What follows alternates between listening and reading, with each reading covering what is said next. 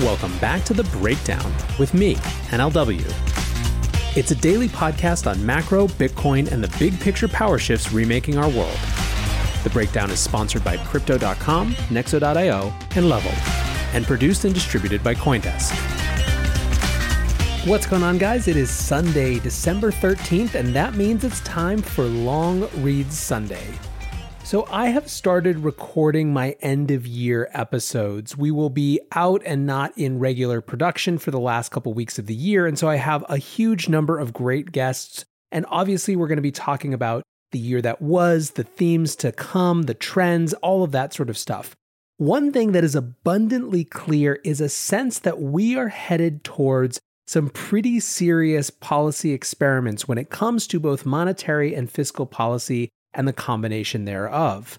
Many people that I'm talking with feel, and I certainly feel as well, that a certain levee was breached this year when it comes to conventional wisdom around debt, around government involvement in the economy. There is, of course, a waiting set of theories and ideologies that are ready to take this breach and run with it and turn it into the new policy du jour. With that in mind, our selection for Long Read Sunday this week comes from Raghuram Rajan, the former governor of the Reserve Bank of India and a current professor of finance at the University of Chicago Booth School of Business. He's also the author of The Third Pillar How Markets and the State Leave the Community Behind, and this appeared in Project Syndicate. The piece is called How Much Debt is Too Much, and it gets right at the heart of one of the most important macro issues of the moment. The new conventional wisdom in these unconventional times is that advanced economy governments can take advantage of today's ultra low interest rates to borrow and spend without limit in order to support the economy. But the fact is that there is always a limit, and it may come into view sooner than many realize. As the COVID 19 pandemic rages, governments in advanced economies have opened their coffers to support households and small businesses, spending on the order of 15 to 20% of GDP in many cases. Cumulative debt levels now exceed GDP in many developed countries, and on average, debt as a share of GDP is approaching post World War II highs. Nonetheless, according to Olivier Blanchard and other economists, advanced economies can afford to take on much more debt given the low level of interest rates. Calculations using International Monetary Fund data show that in the two decades before the pandemic, sovereign interest payments in these countries fell from over 3% of GDP to about 2%, even though debt to GDP ratios increased by more than 20 percentage points. Moreover, with much of the newly issued sovereign debt now paying negative interest rates, additional borrowing stands to reduce interest expenses even more. In this strange world of ultra low interest rates, what limits are there on government borrowing? According to advocates of modern monetary theory, or MMT, there are none, at least not for countries that issue debt in their own currency and have spare productive capacity. After all, the central bank can simply print money to pay off maturing debt, and this should not result in inflation as long as there is sizable unemployment. No wonder MMT has become the go to idea for politicians advocating government spending to alleviate every problem. Of course, any theory that promises a free lunch should be approached with skepticism. To see why, suppose we were in a normal environment with positive interest rates. The central bank could decide to print money to buy government bonds, and the government could then spend that money by transferring it to citizens. As a practical matter, however, there is only so much cash that someone will hold in her purse. If she already has enough on hand before the central bank started printing money, she will deposit the government transfer in her bank account, and her bank will deposit all the cash it has accumulated in its reserve account with the central bank. Ultimately, the central bank will have bought government bonds by issuing reserves to commercial banks, which will then want to be paid interest on those excess reserves. The government could just as soon issue treasury bills directly to commercial banks. The interest cost would be more or less the same. The only difference is there would be no appearance of a free lunch.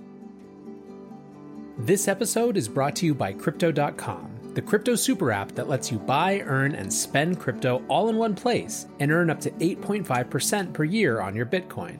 Download the Crypto.com app now to see the interest rates you could be earning on BTC and more than 20 other coins. Once in the app, you can apply for the Crypto.com Metal Card, which pays you up to 8% cash back instantly on all purchases. Reserve yours in the Crypto.com app today. Many investors want to be a part of the next bull run. Others seek to build their dream home, finally launch that startup, or fund their education. Try Nexo's instant crypto credit lines and borrow against any major cryptocurrency with no minimum or maximum withdrawal amounts, no fees whatsoever, no credit checks, and flexible repayment. Not to mention the APR starts at just 5.9%. Stay on top of your investment game with Nexo.io. And remember, it's your crypto, your credit, your choice. Get started at Nexo.io. Hey guys, I'm excited to share that this week we have a special product launch sponsor. Level is a revolutionary new Bitcoin exchange with no trading fees and no hidden spreads. With the free Level mobile app, you can trade Bitcoin, Litecoin, and Ether, hodl your coins in a secure multi signature wallet, and spend cash from your crypto with a debit card. Level checking accounts are FDIC insured up to $250,000. And Coindesk has partnered with the new exchange to give our listeners a free month of premium service. So when you sign up, use the promo code Coindesk or just visit level.co slash Coindesk. That's lvl.co slash Coindesk to get started today. In today's abnormal environment, the central bank can finance the purchase of government bonds by issuing zero interest paying reserves to commercial banks, which in turn are willing to hold large quantities of such highly liquid reserves. That sounds like MMT Nirvana.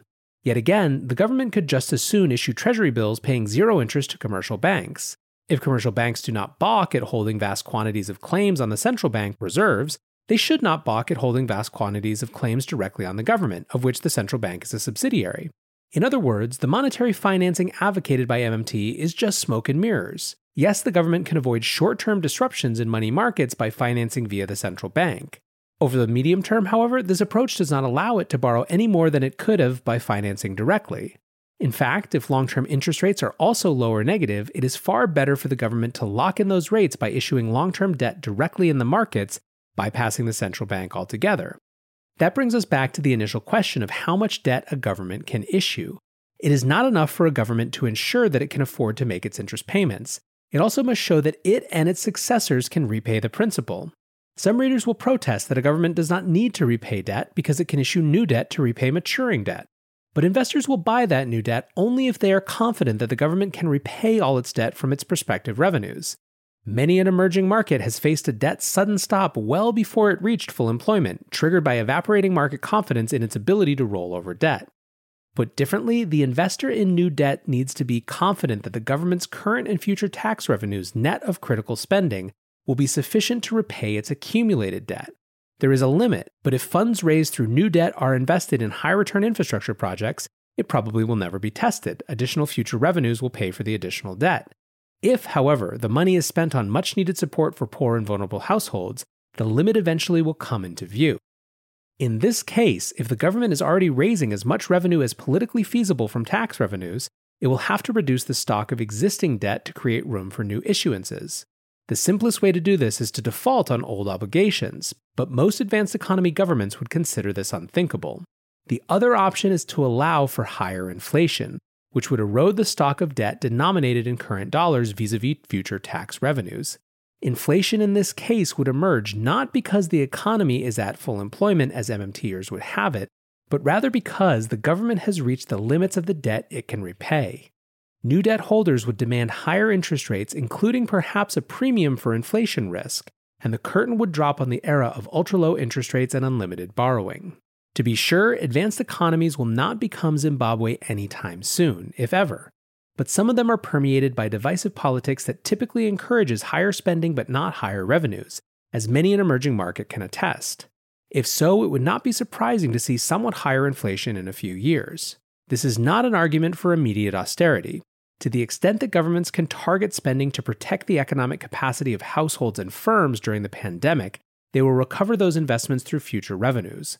Public spending, however, must be sensible, not based on magical monetary thinking. So, just a quick reflection on this piece. You can tell from his tone that this is clearly not someone who is an ideologue who wants to tear down the very idea at the core of MMT. This isn't someone who is a Bitcoiner necessarily. Instead, what I think this piece reflects is something that we're about to see a lot more.